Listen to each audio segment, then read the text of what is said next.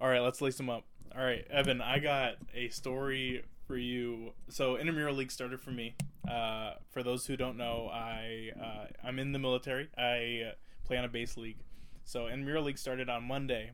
Played my first game on Monday, and Evan's not gonna believe me, but I was lacing the ball from three in practice.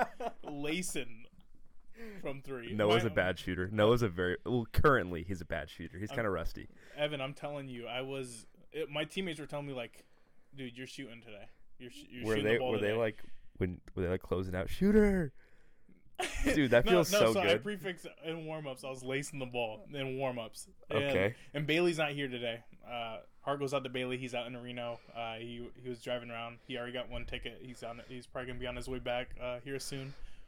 Shout out to Bailey. That being said, he's probably gonna hit the over on that ticket. We don't. Or sorry, he's got a ticket. So he's been pulled over once. He Got a ticket. He doesn't want to get pulled over a second time because if he gets a second ticket, his license could get suspended. So, that being said, we're hoping that the under's gonna hit just for like sake of my friend not getting his license suspended. But that being said, he's got a full 22 hour drive back. He's definitely getting pulled over a second I, time. d- I definitely think he's getting pulled over. But anyway, Bailey wasn't here to uh, to witness it either. But in in practice, I was lacing the ball, bro, and uh, my teammates were telling my teammates know I'm not that good of a shooter either, and my teammates were telling me like, "No way, you're shooting today." So I was like, "Okay, bet." We we start the game. First shot off the rail. Bro, I was feeling it. First shot off the rail. It was like it was probably the second shot of the game. I was coming down and I knew the ball was coming to me. I was already wiping my hands off. I was like, I'm getting ready to shoot this ball. And it was money. I was like, all right, bet. It's going to be that type of day. Evan, guess how many points I had in that game? 16. No. No. Uh, okay. L- I Give me had- realistic. 24. I had four points. Did you actually? I made I made the one point or the one three point shot at the beginning of the game. I made one free throw at the end of the game. no way! You just gave me this whole hype story. it was so four bad, points. bro. I'm telling you, all all throughout practice, uh, the beginning of the game, like I was feeling like I was about to go off that. I thought I was dropping 30 that game. I really did. And the next shot off the rail, I airballed it. I I will say this, and I have a very similar story to relate because I too am playing intramural basketball at my college. Um, having good warm ups is detrimental to playing a good game. that's what I was. That's exactly what I was gonna say. Is that is the worst feeling is thinking that you're so on before the game started, and especially starting off the game one for one from where you're not good. That is the worst feeling because as soon as you start missing False confidence just and your team comes is like away. your team also they they don't relent. They're like, nah, bro, keep shooting. Right. We saw you warm up. Right. We saw you warm up. Right. We know you could shoot it. Keep shooting. You just keep throwing first- that ball up. Right, first miss, like oh no big deal, I'm chilling. Like, and then you, and then you're suddenly you're like one for four, and you're like, I don't want to shoot the ball anymore. Mind you, mind you, I, I decided to invite homegirl to this game. no, no. She, she saw me make the first shot. I looked over at the stand. She was cheesing. It was great. No, that's no for made- you, boot thing. No made shots until like five minutes left in the game. Were and mind were- you, I get to the free throw line. It, it was a pretty good like look. I should have made the shot, but I got three free throws. So that makes it even worse. I missed two of them. I got three free throws. Was it like game on the line type free throws or no? No, we were up by like twelve. Okay. but uh, w- three free throws, and she records all three of them. I missed the first. I missed the first two. You can't post that. That's what I was saying. She, she told me after I was like, "You got to delete those videos." Maybe the, if you made two, the made two last of one. The last one rattled in. You can't even post it. oh no, no, it that's even a. that's nasty. It wasn't even a clean shot. that's You nasty. delete those from your phone. Yeah, my boyfriend plays basketball. Oh, you got, a, oh, You- yeah, you I do. videos? clank, clank, rattle. I was like, you. My first question, as, as soon as she told me she got my free throws, was, "Did you get the three pointer?" your Nope. your only No. other basket of the Literally game. the only other make I had in the game. now let me ask you a question. Some some some some detailed questions here. How many shots did you take? I probably took like, I want to say I took like probably like nine. I probably took like nine, ten shots. Were they all jumpers? I think one of them, no, two of them were layups, but they were like heavily contested Mhm. layups. I was surprised I didn't get fouls on Right. either one of them. It happens. And then all the rest of them, I think one of them was a mid range, and like se- six or seven of them were three point shots. Were they like open three point shots? Open three. Those are the worst. Not contested. Those are the worst. like I mean, there might have been someone like nearby, but like Not enough You know like- when it's like contest, Right. and then it's open. like in, were in in rhythm type shots. yeah, they were open Mm. shots. Were they I- good misses? Like were you hitting rim or? Yeah, I was hitting rim. Okay, But still, the fact that I didn't make another one for the rest of the game is foul. Okay. It is Yeah, awful. that's that's rough. And then on top of it, the next game. So on Thursday we had another game, and my team learned from game before, and they were like, "All right, I like." Holster. We get it like sometimes you're on, sometimes you're off. Like we'll give you a couple. That's but, like, We're, crazy. we're not doing you like we did last game. That's crazy. and last game, I'd retire if my teammates said that to my face. I'd retire. bro. Last game, I first shot off the rails was an air ball. I, I was out the game like five minutes after the game. it was it was real bad. Your I- I first, I if I'm you, I'm not taking the three as my first shot. I don't care. I'd, ra- I, so even if it's so open. once again warm ups I, I was feeling good about my shot and uh i think once i got back in the game i took a couple layups but first shot off the rails was a three point shot and i airballed that bad boy I i called it in the air as soon as i shot i was like it's short and I would never take a three as my first shot attempt, even if I'm wide open. I'm taking, I'm stepping in for a two, or I'm I'm gonna go take a contested layup. I'm not my first. There's too much adrenaline pumping in my body for me to put a three pointer up as my first shot. It's You- just I don't settle for it. You know, now now that you say that, I think that uh, from from here on out, I probably won't be taking three point shots as my first shot. Maybe if I feel like in rhythm after I take like a couple in game, get my get my blood or my uh, my heart to stop pumping a little bit. But man, Gotta, yeah, you gotta calm down a little bit. yeah, I always But my first game, I'm telling you, I I knew it was going in before before I went in. Like Good. I shot it, came off came off the hand, perfect. I was like, I was turning around before I went in. It was, it was amazing, and I was like, oh, it's it, this is my game. This is my game. I I got It a was not my game. I got a story about my intramurals um, at my school. So, to play in intramurals, you have to be in like a frat or sorority.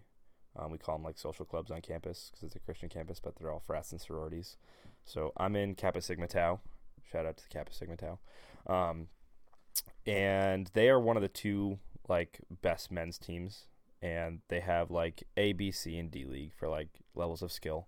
So like the A league guys are like I've got two guys on my team who used to play college ball and now they're just now they're just hooping. They're just doing college. Um, and then you know like like Kai is the other really good team. They've got like a six eight guy Levi. Um, so like you know really competitive basketball. Like you know four year starters for varsity type deal. Like these guys know what they're doing. Like high high high quality basketball in the A league. Couldn't be me. um, so my freshman year, I played really well. I I won the B league my freshman year because I didn't go to tryouts, so they threw me in the B league, and I smoked everybody. And that was how like they were like, oh, Evan's good a basketball. You know, he was giving 25 points a game out to every other team, and given you average like each team averaged like 45 points, so 25 is quite a significant amount when you have you know six, seven other eight guys in your team. So sophomore year, I was coming off knee surgery. I didn't get to play. I refed and a lot of people were talking junk to me. Like a lot of people were just talking smack. Now, you know me. I can talk. I'll talk till I die. Anyone listening to this knows I talk smack. So, you know I wasn't taking that. I was like, you're a bum. So all last year, you're a bum, you're a bum. Just wait till I'm on the court. And now Kappa's like waiting for Evan to come back, man. So like I'd I'd play pickup with them every every now and then but you know I, I couldn't really get off the ground. I wasn't athletic. I didn't have my jump shot down because I couldn't get I couldn't you know jump to shoot, so I wasn't doing too much. So took the semester off in the fall. Come back in the spring and like okay, Evan, you're gonna play A League this year? I was like oh yeah, dude. First time playing pickup like our like our practice pickup if you will. Um, a bunch of A League guys got together. Bro, I lit everyone up like hitting shots I should not have been hitting like contested sti- side steps, contested step backs, just like ill-advised shots that I was hitting. Everyone was talking about me on campus, like, "Yo, Evan's him. Evan's gonna be the best player in intramurals." My coach catches wind of this, pulls me aside at practice. you're not playing intramurals, Evan. You're not playing basketball. I don't care. And I was like, coach, like you have no idea how long. Like, like my big, like you know, my big brother, the person who like showed me the ropes on in my my frat, you know, my big whatever. Yeah, I got you. Um, he he was he's the, the athletic director. His name is Dez. He's the second best player on our team. He's really good. You'll meet him if you come to see the game tomorrow. Um, spoiler alert: I did end up playing intramurals, but um, so I'm talking to my coach. and I'm like, Coach, like this means so much to me. Like basketball is like my first love. Like I like it's my outlet. I've been talking with my big about this for like a long time. I didn't play at all last year. I was refing. Like I, you know, Kappa lost in overtime by two points last year. You know, I I want to beat Kai. I want to be the best basketball team on campus. You know, so he's like, Evan, I'm gonna be honest with you. If you came back this this spring looking like you did last year, you know, unathletic, you know, your knee was still an issue, I would say go ahead, go play. And, you know, almost lose hope with you. But you came back healthy, you came back in shape, ready to play, and you're looking really good on the field. I can't risk you getting hurt again. You already blew out your knee once playing basketball. If you hurt yourself again, you know, you could lose your scholarship. Like like I can't do anything else for you. If you if you sit another season, like that's it. I, you know, there's only so much I can do. You've already taken a year off basically. So, I heard him. I was like, "Okay." Told the guys, you know, I can't play.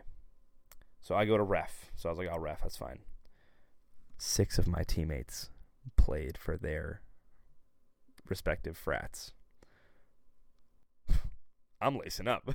I'm lacing up. Hey, two wrongs don't make a right, but does six wrongs make a left? I don't know. Probably. I don't know what words just left my mouth, but I'm rocking with it. So I was like, yeah, I'm lacing up. So came out.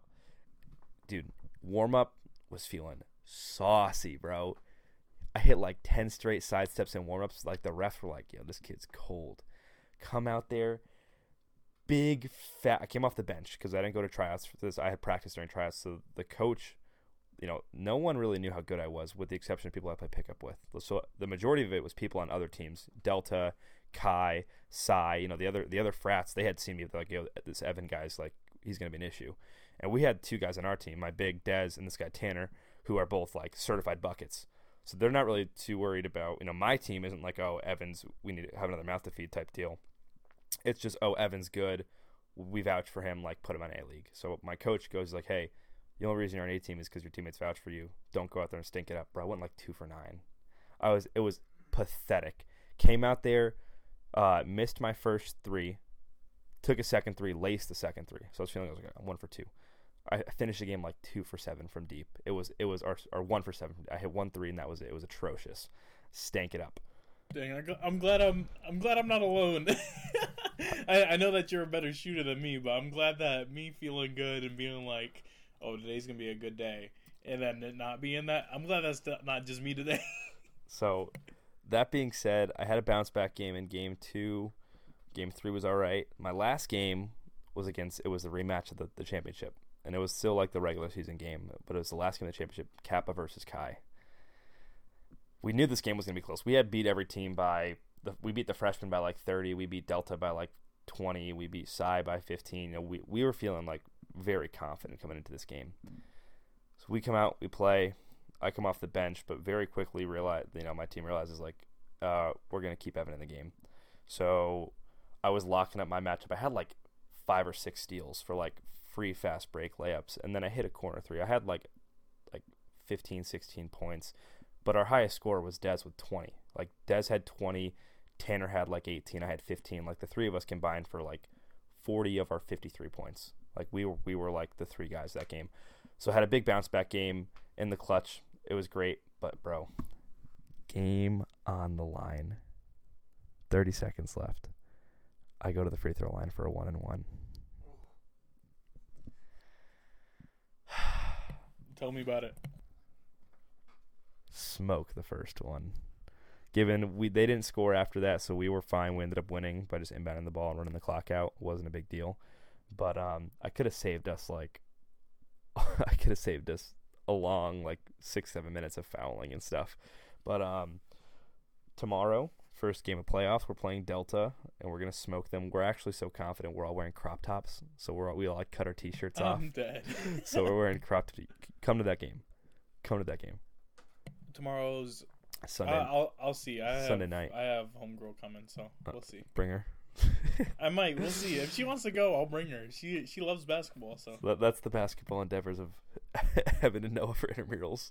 bro, I I hate one uh one and ones. I hate one and ones, bro. Last pressure's game high. we we had like four or five in a row because our team we're not like the best shooters necessarily. We're not the best scorers, but we are a scrappy defensive rebounding team. Mm. And like four or five possessions in a row, we'd miss the first free throw, get the rebound, get fouled, go right back to the line for like four or five rebounds or four or five possessions in a row. And then finally, we had this dude that played like D two, that finally got got the rebound and got fouled, and he knocked both of them the down. Was little like, guy About play with? time. Yeah, yeah, yeah. Yeah, he's nasty. Yeah, he's he he's super fundamental. He's super nice, but he finally got fouled and he knocked down the two free throws. I was like, thank God. He doesn't bro. miss. Yeah, he doesn't. He does not But miss. he he he was one of them that missed his first free throw, and he was sick about it. He was sick. I'd be tight too. He, he he missed the first one too. We're down we're down by one, and we only won by one point. There was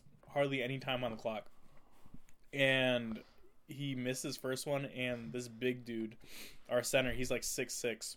Uh, he gets the rebound, gets fouled, does same thing, misses the- first free throw. We get the rebound, and then finally he redeems himself, hits the two free throws.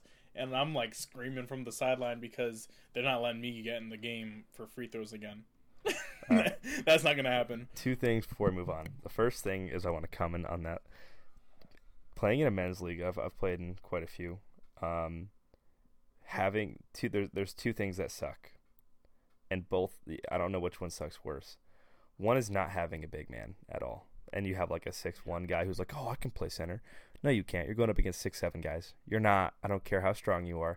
I don't care how much you can jump. You're not stopping a six seven guy. You need at least six five six six to go guard your paint.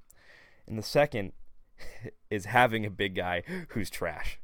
That is worse than I think that might be worse than having no big man because you put your faith in like, oh, if my guy gets past me, I've got a rim protector there. You're six six and he looks athletic and they're just not. They just don't know how to block And shots. You, you don't have a choice but to put him down there. Right. You have to put Right. them down. Like where else are you gonna put him? not on the perimeter, Exactly. and they get I- worked.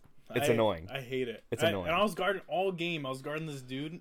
He's a guard, but he's six five. Like, bro, I don't want to guard this dude. I'm six foot on a on a good day. right. I call myself six foot all the time, but like it depends on the shoes I'm wearing. and I'm guarding this six five dude, and all I can rely on is poking the ball free and making him pass it out. Yeah. Because if he puts me in the post, it's over for me. I hate it. It's awful. But uh, anyway, we're gonna move on from basketball Yes, sir. before we take up the whole time. yes, sir. Just because I want to talk about the Grammys a little bit Okay. and talk about well, not only the Grammys, but I want to talk about a little bit about like Christian influencers, I guess. Yes. So at least what I've been seeing on TikTok is a lot of people are commenting on a Maverick City being on the Grammys, performing at the Grammys, and also winning uh, their Grammy for uh, contemporary Christian uh, artist of the year or album of the year. I can't remember exactly what it was. And then also there's Lecrae getting some slander just a little bit, just because people are kind of saying that he's sold out, or he's saying like people are saying that he uh, he sold out his faith for like fame, pretty much. So how what what would you say as far as like notes? How do you take those things as far as Maverick City being in the limelight so big and Lecrae kind of getting dragged a little bit? Because I know where I stand, but I'm curious where you stand. Okay, so you touched on it a little bit, but a lot of people have been criticizing because of the other performances that went on there, specifically like some of the ones that involved like these demons and sa- satanic rituals and stuff. Um, and they were tr- kind of calling out Maverick City for knowing those were going to happen and continuing to attend and perform anyway. Um, I don't think, no, Maverick City didn't perform, did they? They just- No, they they performed with uh with Quavo. They did Okay, the yeah, the, yeah, yeah. the Oh, the tribute. Yeah, Yeah, the tribute. Yeah, so people were like, you know, why would you go and perform knowing that uh, all these other performances were going to happen? And there was quite a, a bit of Facebook drama, you know, back at home in Connecticut. Some of my Facebook friends were posting on it. I didn't I didn't look too much into it, but what I will say, and and we touched on this in some conversations in the past off the podcast, but you can't shine your light in the light. Like you need to shine your light in the darkness for it to be seen. You know, you don't you don't see you don't realize the light's on when it's daytime. You know the light you need the light on when it's dark. So going out there and performing and saying, "Hey, I can be a Christian in a secular world and not be influenced by you know these negative things around me whether it be something as simple as maybe a, an artist who swears which you know is not the end of the world but you know something you shouldn't be completely indulging yourself in.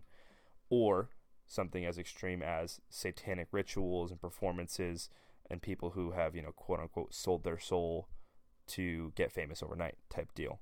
So i do not for one i do not think it's it was a big deal that Maverick City did go and did perform. I think if if anything, it was them showing, you know, this is how you walk in the light.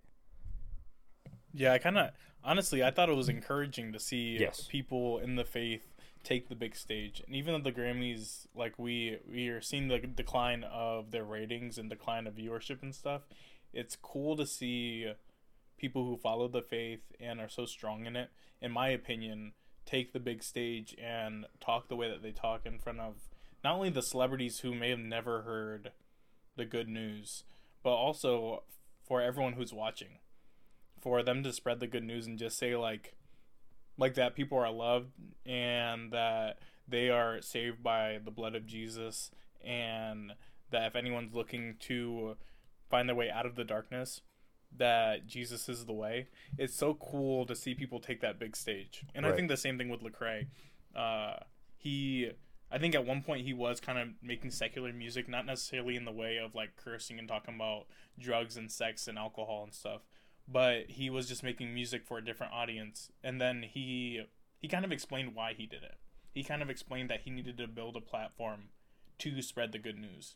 And then recently he came out and said like he'd give up every dollar in his bank account or something along those lines just like just to reach one more person. Like it's not about him being successful. It's not about his status. It's about reaching more for the kingdom. I I have had this conversation with friends and family back at home. The whole Lecrae situation, like back in the day when he was getting scrutinized for putting out secular music, um, and you, I mean, he he nailed it perfectly, and I I I agree wholeheartedly. And there's uh, there are other arguments, but I'm I am one.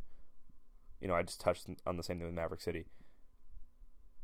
You can be a Christian artist without putting out Christian music and still save the lost and still plant a seed. He st- he didn't hide his Christian music. He still he still like when you listen to some of his music, you can still hear the Christian themes that are in there. Like everything he puts out, like you said, isn't drug, sex, alcohol. Like you know, that's not the themes of his music. So I agree wholeheartedly with with what he's doing, and that's his ministry. That's his ministry. That's his testimony. I support it completely. i think he almost he referred to it almost as like a like a mission trip where like it's not necessarily him going out to like a third world third world country and saying like hey i'm gonna help all these people who need the help. Uh physically it's him saying okay i'm going to take this hiatus from my home church and take time making music with like Ty Dolla Sign, Right.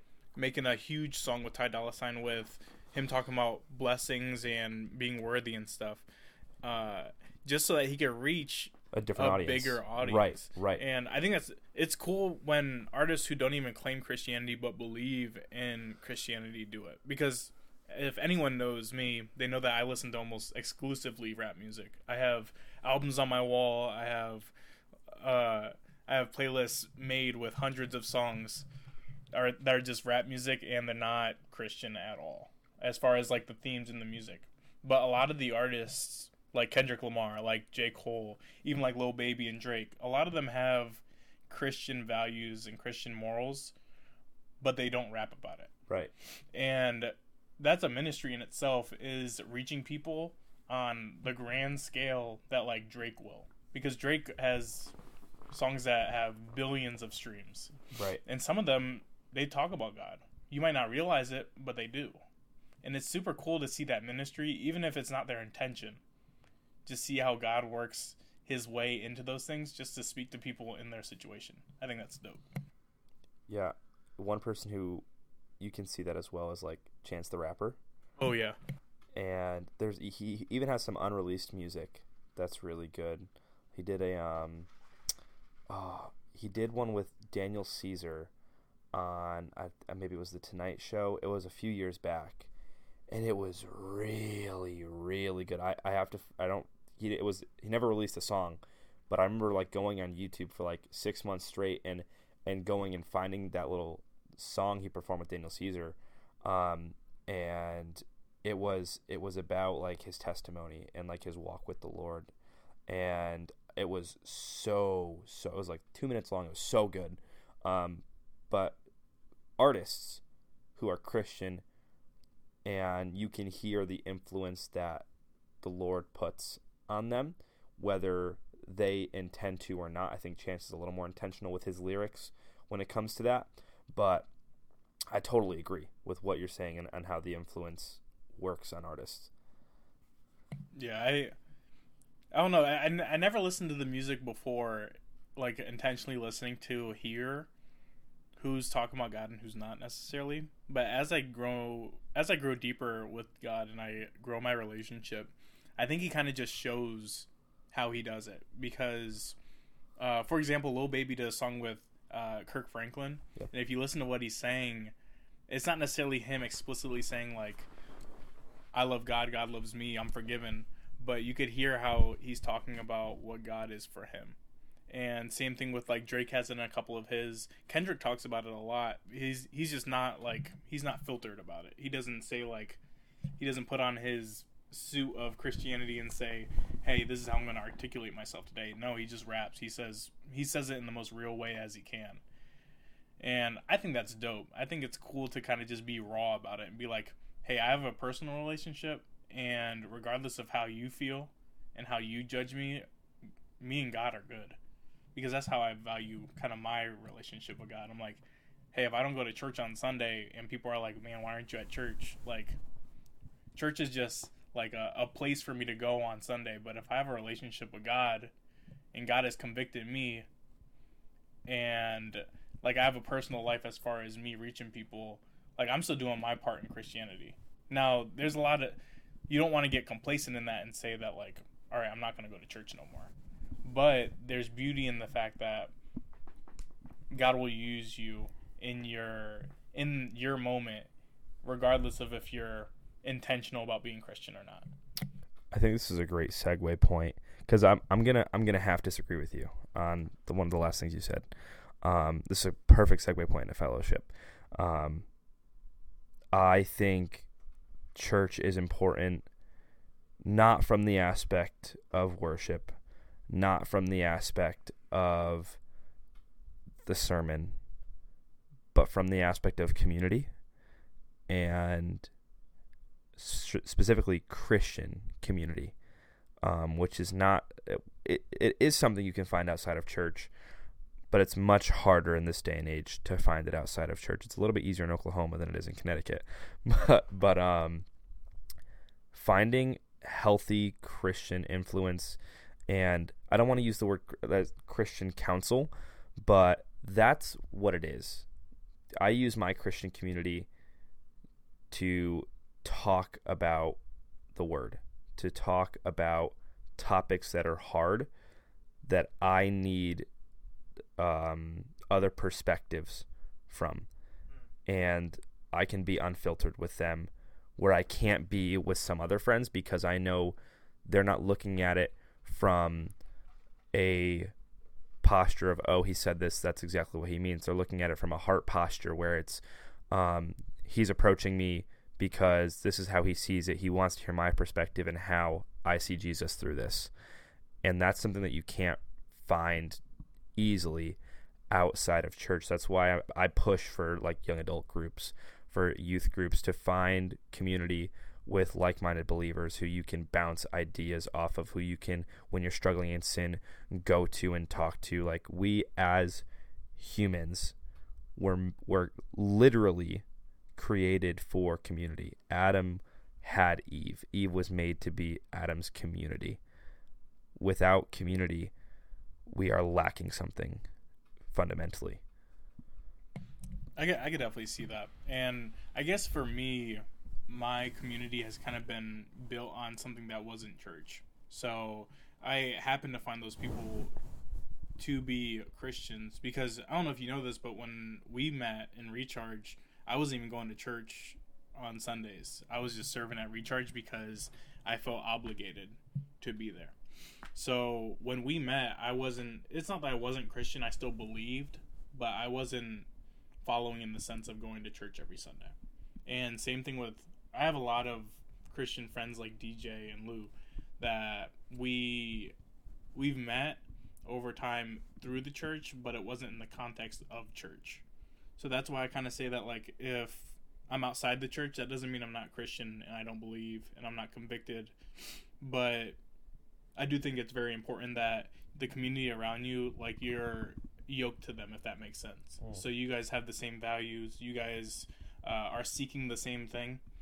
Because if you guys are, if one of you is seeking like a full time basketball career and the other is seeking like going to school, you guys can be friends, but ultimately your paths are gonna slowly drift apart. Shout out DJ pursuing a full time basketball career. Shout out the uh, the example, but slowly your your paths are going to drift apart, and it's not that you guys aren't friends, and it's not that you guys don't have that connection, but it's rather that your guys' paths are just so polar opposite. Not opposite, but they're just in different directions, and that's okay.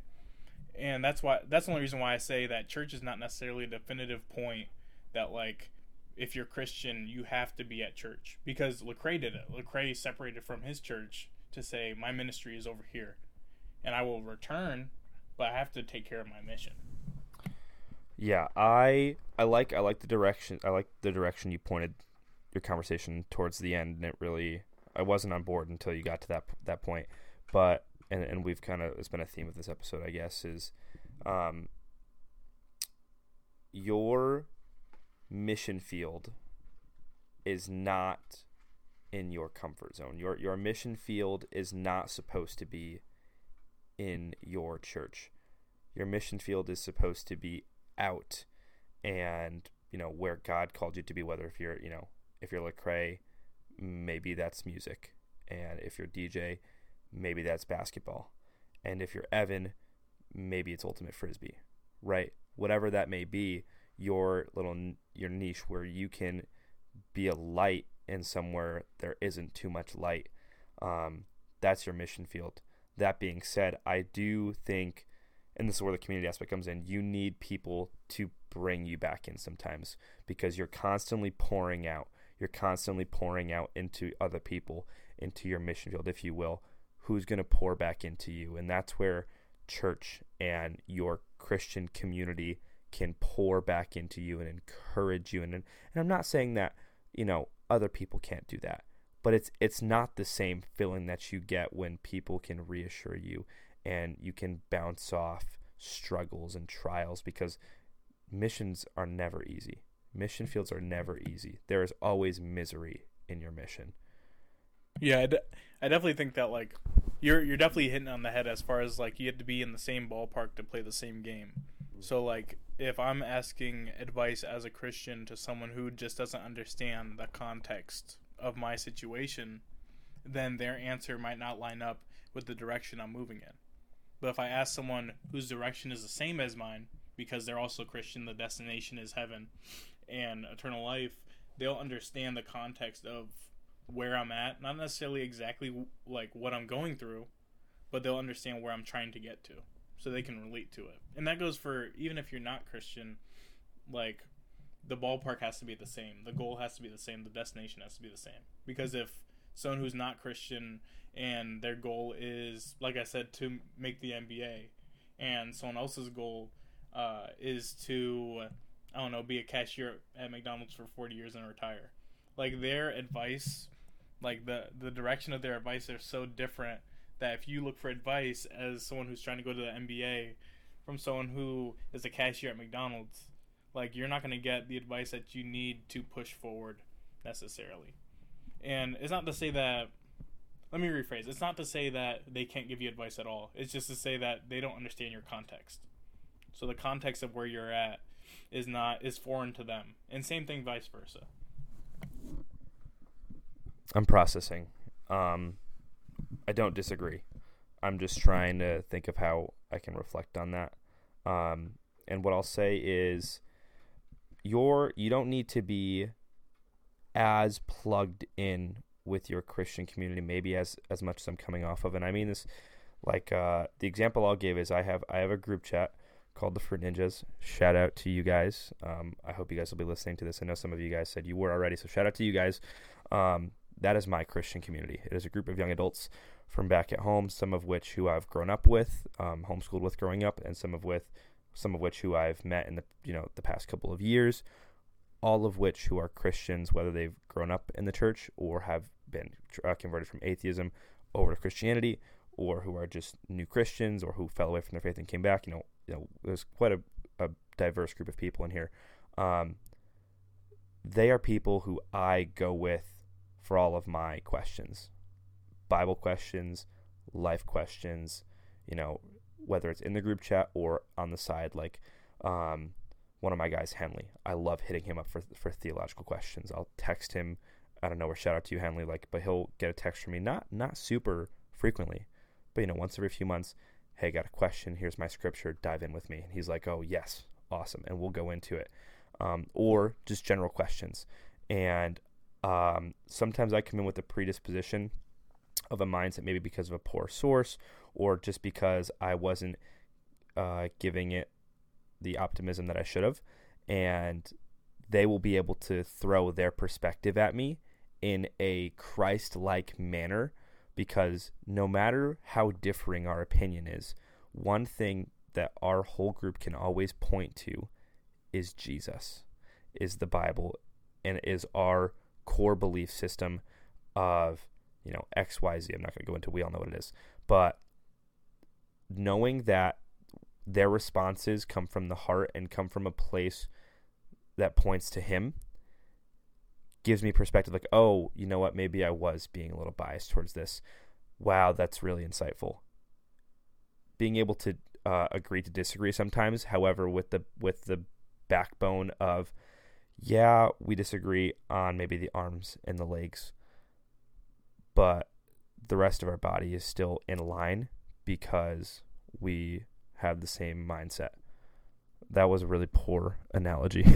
no, I, I thought it was pretty good. It's just saying that, uh, for example, a lot of Christians they uh, they go back and forth. I don't want to say back and forth. They go like yes and no for the idea of alcohol, right? Right. So at the end of the day, we all agree that like drunkardness is a sin. It lays it out Agreed. black and white in the Bible. Yes. However, when it comes to socially drinking and stuff like that, the Bible is very gray on that topic because it just doesn't talk about it, right? Yep.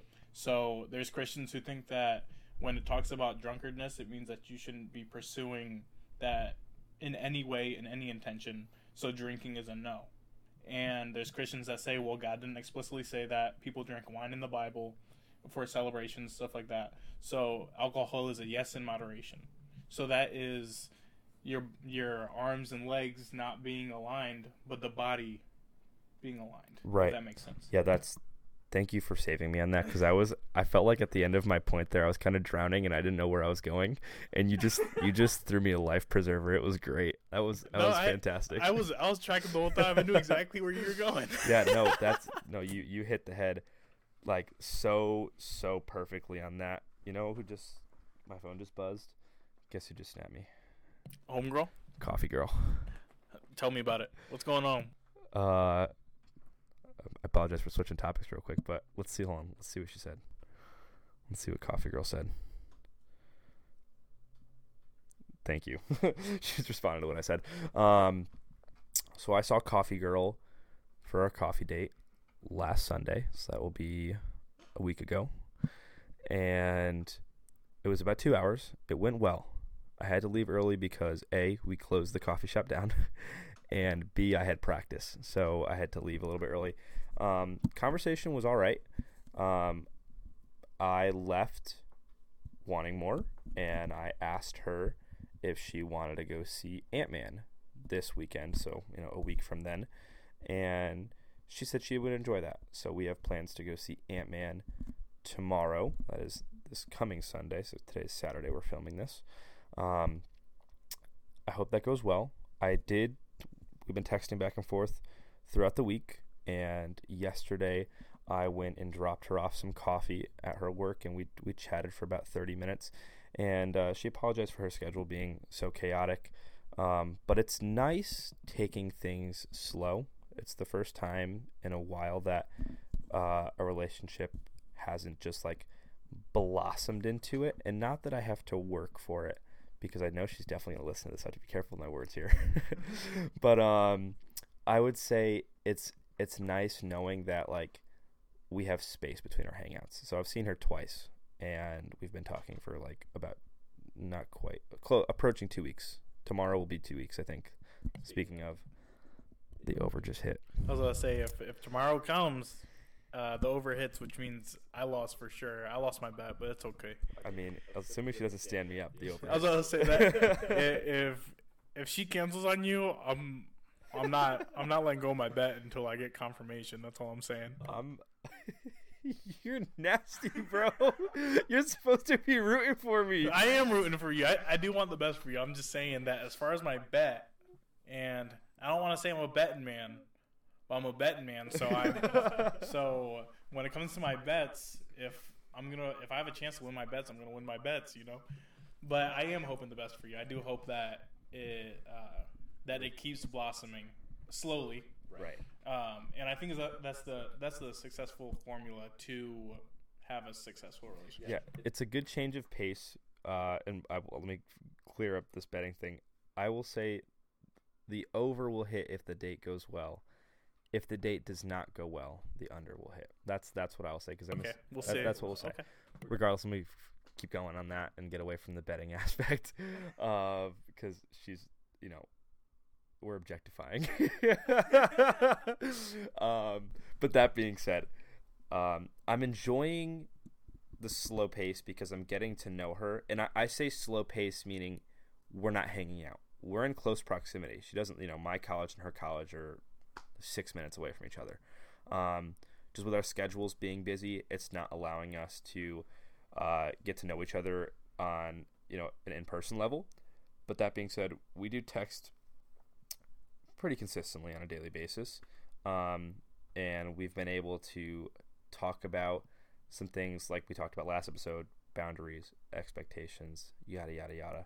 Um, so that's been nice getting those out of the way and knowing our expectations are aligned and we both know that the the path this is taking is towards a relationship but we both aren't forcing it and we're just kind of letting it happen. And I don't want to say if it happens it happens because we both are like nodding towards it but we're not forcing it. We're letting it come casually and um you know I'm enjoying not having to worry about it. Does that make sense?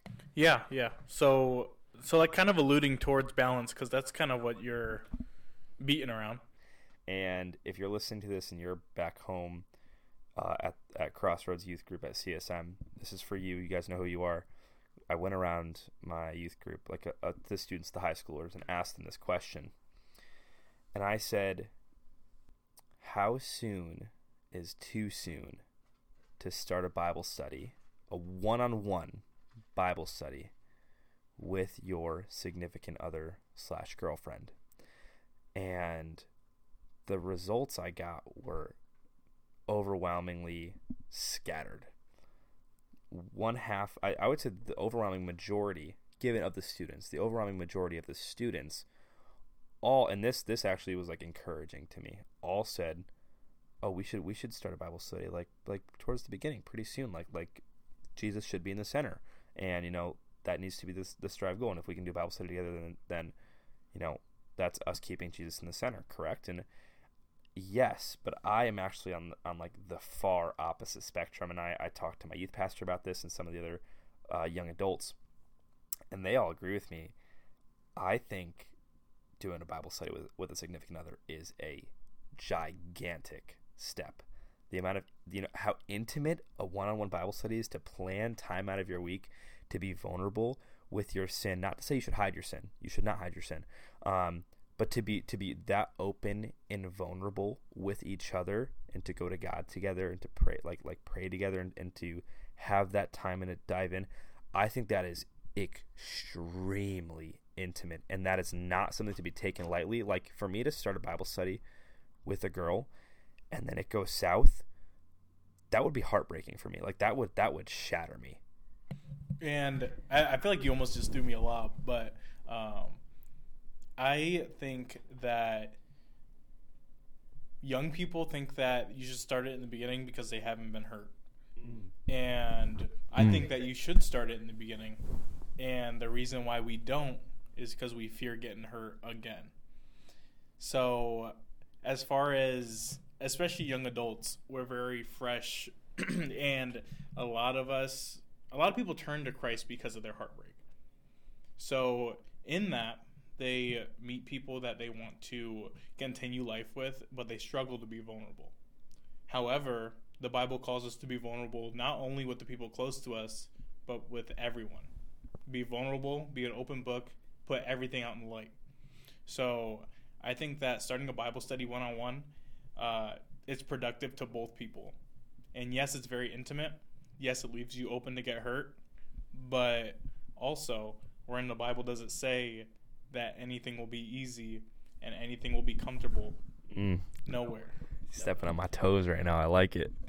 Stepping on my toes and right that, that's that's the cool thing to it's actually super cool that you said that because uh, i find that a lot with younger like christians who truly believe and have surrendered they are so pure and so uh, i don't want to say inexperienced because that's not the word i want to say but life hasn't smacked them Ignorance is bliss type deal. yeah exactly so like they don't know how it feels to be cheated on with someone who was a christian and you walked with them through like hard times and turned to God with them, prayed with them. Like they don't know what that feels like. Sheesh. Call me out. So it's it's easy for them to say, absolutely, I'll do a one-on-one Bible study with my significant other. I don't care if we're two weeks in, we'll do a one one-on-one Bible study. But me and you, we might be hesitant because, okay, I did this before, and homegirl still, homegirl still did me dirty, and that's on us as humans being like, I'm gonna put that barrier up. However, the Bible does not call us to do that. So I think the correct answer is that one-on-one Bible study should come before you're even in a in a relationship. Like that should be a friendship level thing of like, hey, you want to walk with me in Christ? Mm. Hey, you want to do this Bible study with me? Mm. But we put that barrier up as humans, and we're like, I got to get to know you and see your intentions before I do Bible studies with you. Noah's in his bag right now. Noah's in his bag right now. And I'm not I'm not saying that to to be like you're wrong. I'm saying that to say we're wrong because I'm the same way. I'm like, nah, I got to figure out where you're at. But it's also like, what are we planning for? Are we planning to fail or are we planning to succeed? Wow. Wow. I was spitting. Jeez, man, that was crazy. That was that right there. I actually have a note on it. It says, uh, "Why are we scared to invest and lose and lose on our investment in Christianity?" Wow. You know, that's crazy because I, I sometimes, when I talk about relationships, I, I see it as an investment. And people are like, Evan, why do you. I was talking with uh, two of my very close friends, um, Garrett Houston and Marina Houston. They're they are married. They they took the fast track and got married very quickly. Like two months, they were engaged. Type type quickly. But um, I, I go to them for for for counsel for relationships sometimes because they're actually in a very healthy marriage and they've been in it for over a year now. Um, but he's also just one of my closest friends. So I was asking, I was asking Garrett. Um, he was telling me because he listened to our podcast. He was telling me, Evan, you know, I think you do invest too early. Like you do too much. You are too nice because this, you know, this girl, these girls don't invest in you, and you're showing them, you know, you're showing your cards too early, and you're scaring them away. I see, I see relationships, and this is gonna sound really bad, but like I think the overall gist you'll get. I see relationships, and I might end up just cutting this out, but we'll see what happens, how this goes. um, I see relationships almost as like an investment with like stock markets. So I put, I'm investing early. I'm investing early when it's when it's low, when it's nothing. Yeah. And if it blossoms, that investment was worth it.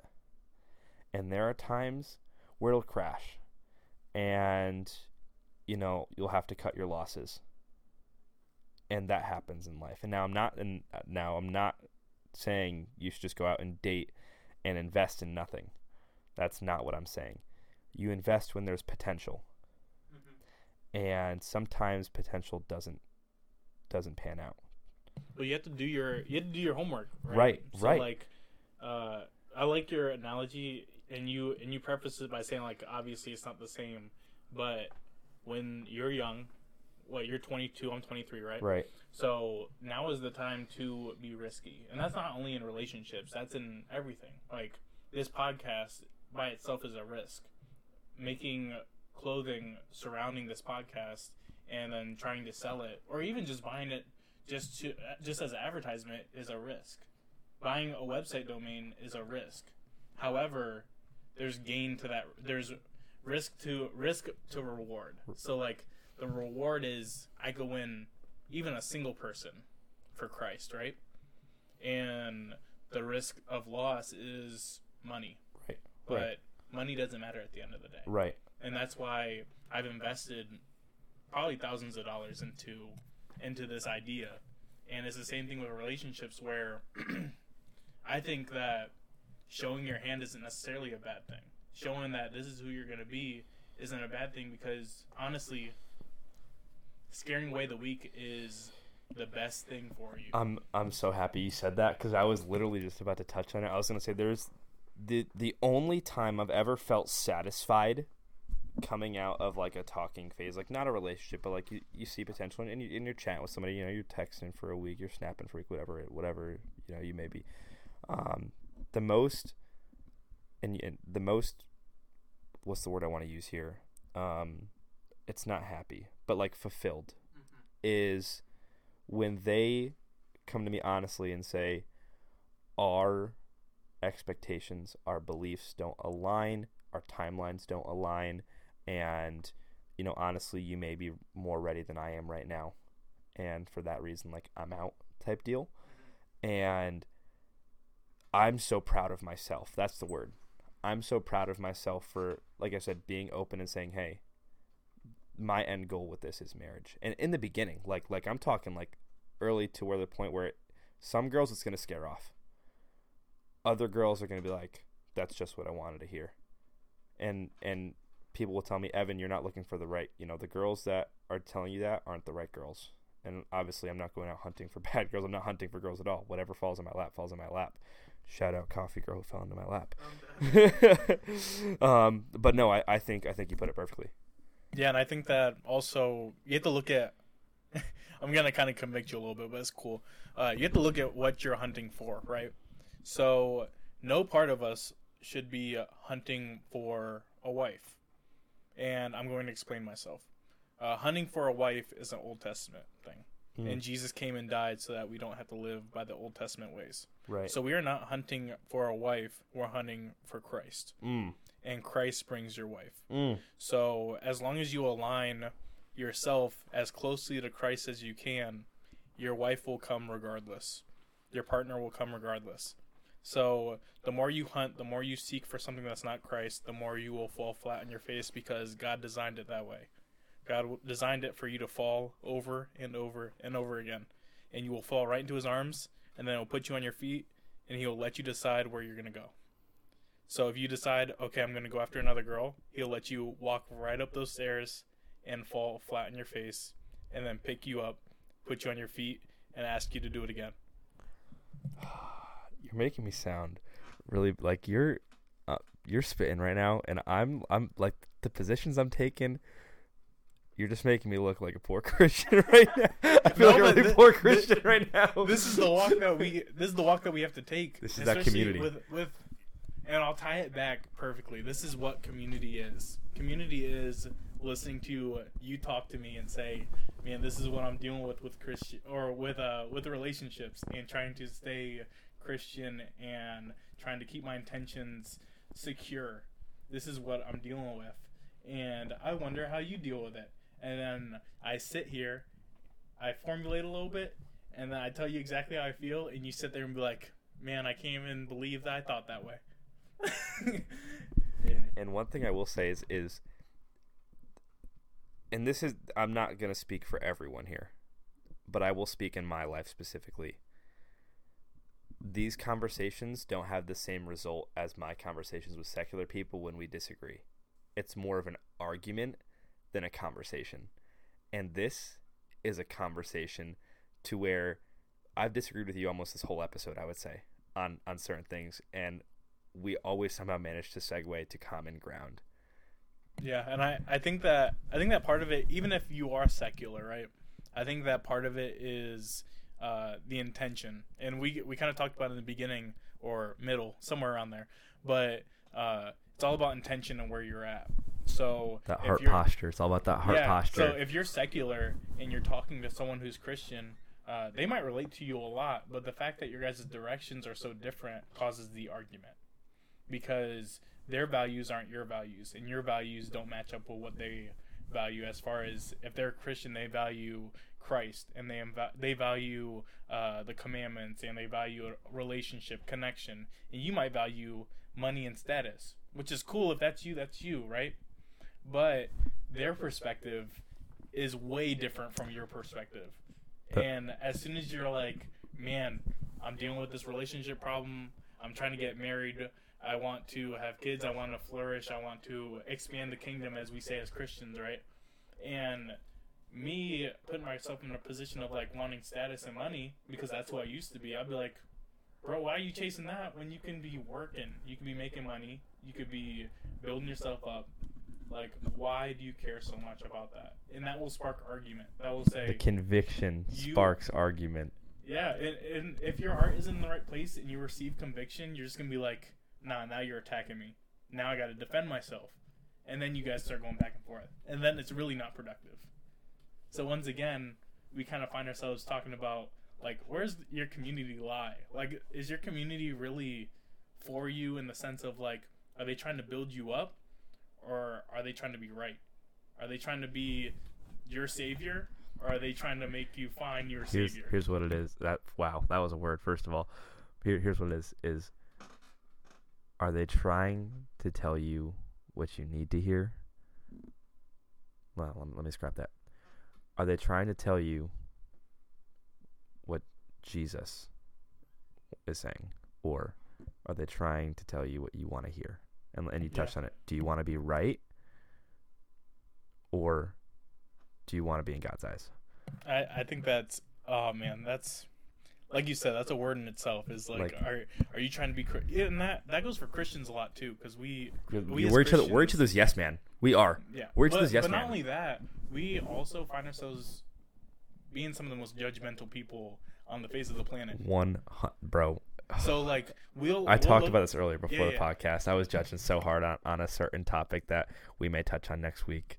But we we find ourselves so much right. We we we look in someone's situation and we'll be like, man, I would never. You give me that situation a hundred times, and a hundred times I pick a different different solution. However, like we're we're not at all supposed to do that, but we're so obsessed with being right and wanting to know what God would want for us so bad that we don't even ask God what God wants. So like God might want them to walk directly in the path that they're on. But we're sitting there saying, like, you know what you need to do? You need to lead a small group instead. Mm. It's one of my biggest flaws as a Christian is my judgment, is how I judge people, and even how I judge myself. Like I'm so hard on myself, and in turn, I, I tend to be hard on other people. Um, judgment, like, and, and this is crazy. Church is where you like as a growing up in the church. Church is where I learned to judge other people, and it's it's horrible. It's and it's almost like, and oh, it's gonna sound so bad. I'm gonna say it because it's like on my heart. gonna say, say it anyway. Uh, I feel like there's. I don't want to use the, this. And this is gonna sound. This is gonna sound horrible. The term like really devote, like really devout Christians who are like really on fire. They, they get judged by the not on fire Christians, because they're like, oh, their faith is fake, their worship is fake, their passion is fake. Well, I can't tell you how many times like I've I've talked to pastors, I've talked to people who have been around the church for a long time, saying that I'm gonna start this podcast and we're gonna talk about how we live in a very modern world. We live in a very like we, we live in a world that's so obsessed with everything that's not Christ, and I want to tie Christ into it. And I've talked to so many people about it, and they might not directly say that they don't believe in it, but you can just tell by their words that they don't believe in it. And I think that just ties with your point of just like those people who have been around that aren't on fire. They look at what Christians who are on fire, they, they look at what they're doing and they say, that's not going to work. They're jealous. They're jealous, honestly, even- and that's a sin in itself. That's a sin in itself. Why can I not be on fire for Christ like that? And you know, honestly, I don't even think that's like that's the worst sin out there. Given no sin is greater than other sin. That is that's that's a word in itself. That's a whole episode in itself. But um, uh, you know, not. I've been in, I've been in those shoes before. I will not lie to where I where I've looked at, and I, I'm I'm ashamed to to say, it, but like like looking back on it, I've definitely sat in the sanctuary and looked at a person and been like, I know what they do outside of church. That person doesn't mean it.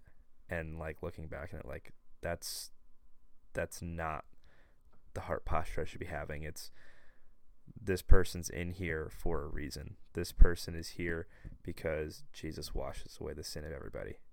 And, I, and I've told you before, I'd rather have, I'd rather have someone in my church, in my small group, that is telling me their testimony with curses and everything raw. I'd rather them tell me everything, who doesn't believe in Christ and is finding their way to it, than someone who believes in Christ trying to articulate their life to me.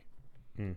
Because as far as I'm concerned, I don't need to know what you think is acceptable for me to hear. I need to hear the people who are struggling that are going to give me their story raw and are looking for a change. Mm. And a lot of Christians now, they're not looking for change. Mm-mm. They're looking to go to church on Sunday. They're looking to leave out those doors the moment ser- the sermon's over It's go home. routine. and do exactly what they do every It's week. not intentional. And okay, this is a word, and I, I don't know. I don't remember if I I don't remember if I said it last podcast. It may have been off the air, but and and if you guys follow me on social media, like specifically on Snapchat, um, I have like a a, a a it's called my daily dose of Jesus, and um, I post it quite frequently. You know, once every few months maybe, um, and it and it's it's you know two sentences or one sentence actually one sentence don't let your knowledge of God be greater than your intimacy with Him. I'm going to say it again. Don't let your knowledge of God be greater than your intimacy with Him. And that's that's something where it's like you've been a lifelong Christian, and I've I've definitely been in these shoes before. Because the first time I heard it, I it hit me like a train, and I was like, "Whoa!" I go to a Christian Bible college where my knowledge of Christ is vast, but my relationship with Him is in very shallow waters right now. And there was a major adjusting period I had to take, you know, last year. It was it was right before I got baptized, where I had like a. It was last July. I got baptized, and I had a real, uh, like, I don't want to say awakening, but like conviction, where I was like, oh my goodness, I am a judgmental, shallow Christian. and it, it kind of brings me to what I want to talk about next week, honestly, because I was just sitting here thinking while you were talking and just just processing, I guess, everything that we just talked about as far as I'll just say the church environment. And I think next week I want to talk about the difference between people who find Christ and people who are born and raised in it. Oh, that's gonna be all. I can't wait for that. Because I think that we bring two unique perspectives, but we also bring two unique ways that we fall down. So I think that that's I think that's a super cool thing that I want to talk about next week because I think that we're running over time, but there's so much there's so much to that. So, two things before we wrap up here. I want to go off of to end on a lighthearted note. Uh, we need an over under. So, my over under for Noah this week. When's your next basketball game? My next basketball game's on Thursday. Over under 11 and a half points. Did I just do you dirty with that line? No, you did me so generous. you did me so generous. I'm a, I'm a firm believer. I'm taking the over. I I got you. I got you. Dang, I I appreciate that. I really do. And I'm gonna agree with you on that. I don't think anyone else is gonna agree with us, but I'm going the over. I have a lot of faith in myself for Thursday.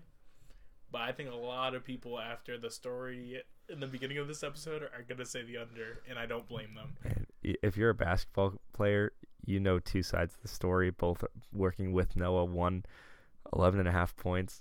You're like, man, you did that boy dirty, setting the bar that low. I'm so streaky that like it's either it's either it's gonna be a really good day and I'm gonna hit the line, or it's gonna be a really bad day and it's not even gonna be close. Right, right. All right, you got a line for me? Ah man, I, I don't really have a line for you. We can you do, know we what? can do I, points. have an over under actually. yeah, yeah. Uh, we'll do over under rating of Ant Man since you're about to watch Ant Man. Ooh, So I'm gonna say over under uh six point five. that's low. You're now. I mean, I know Phase Four movies have been rough, but that's tough. Are we talking? Okay, are we talking Marvel out of ten? Are we talking in general? Out of I'll, 10? I'll say Marvel out of ten because I already know in general out of ten people are rating it like a four. Oh, so you're taking the under. Yeah, so I'm taking the under on it. I think that blind going into it, I think it's gonna be a six. Okay, I have high hopes, and I'm hoping this movie isn't where it's just like completely spoiled by the trailer and all the good scenes are in the, the 90 seconds they showed us. Bro, I dead stopped watching the trailers. Bro, I'm I'm gonna, I have, I might lose hope. I think we're spoiled as a fan base as Marvel, but that's for another day. We'll talk about that next week. Um, I'm taking the over, and that's Okay. uh, that's it for me. Okay, I like that. All right, I appreciate everyone that has listened last week, listened this week. Uh, I appreciate the support, uh, the feedback. Please continue with it. Uh, this has been Noah and Evan. minus Bailey because he wanted to leave us, uh, and I appreciate y'all. Uh, we're kicking the shoes off, putting our slides on, and we're out.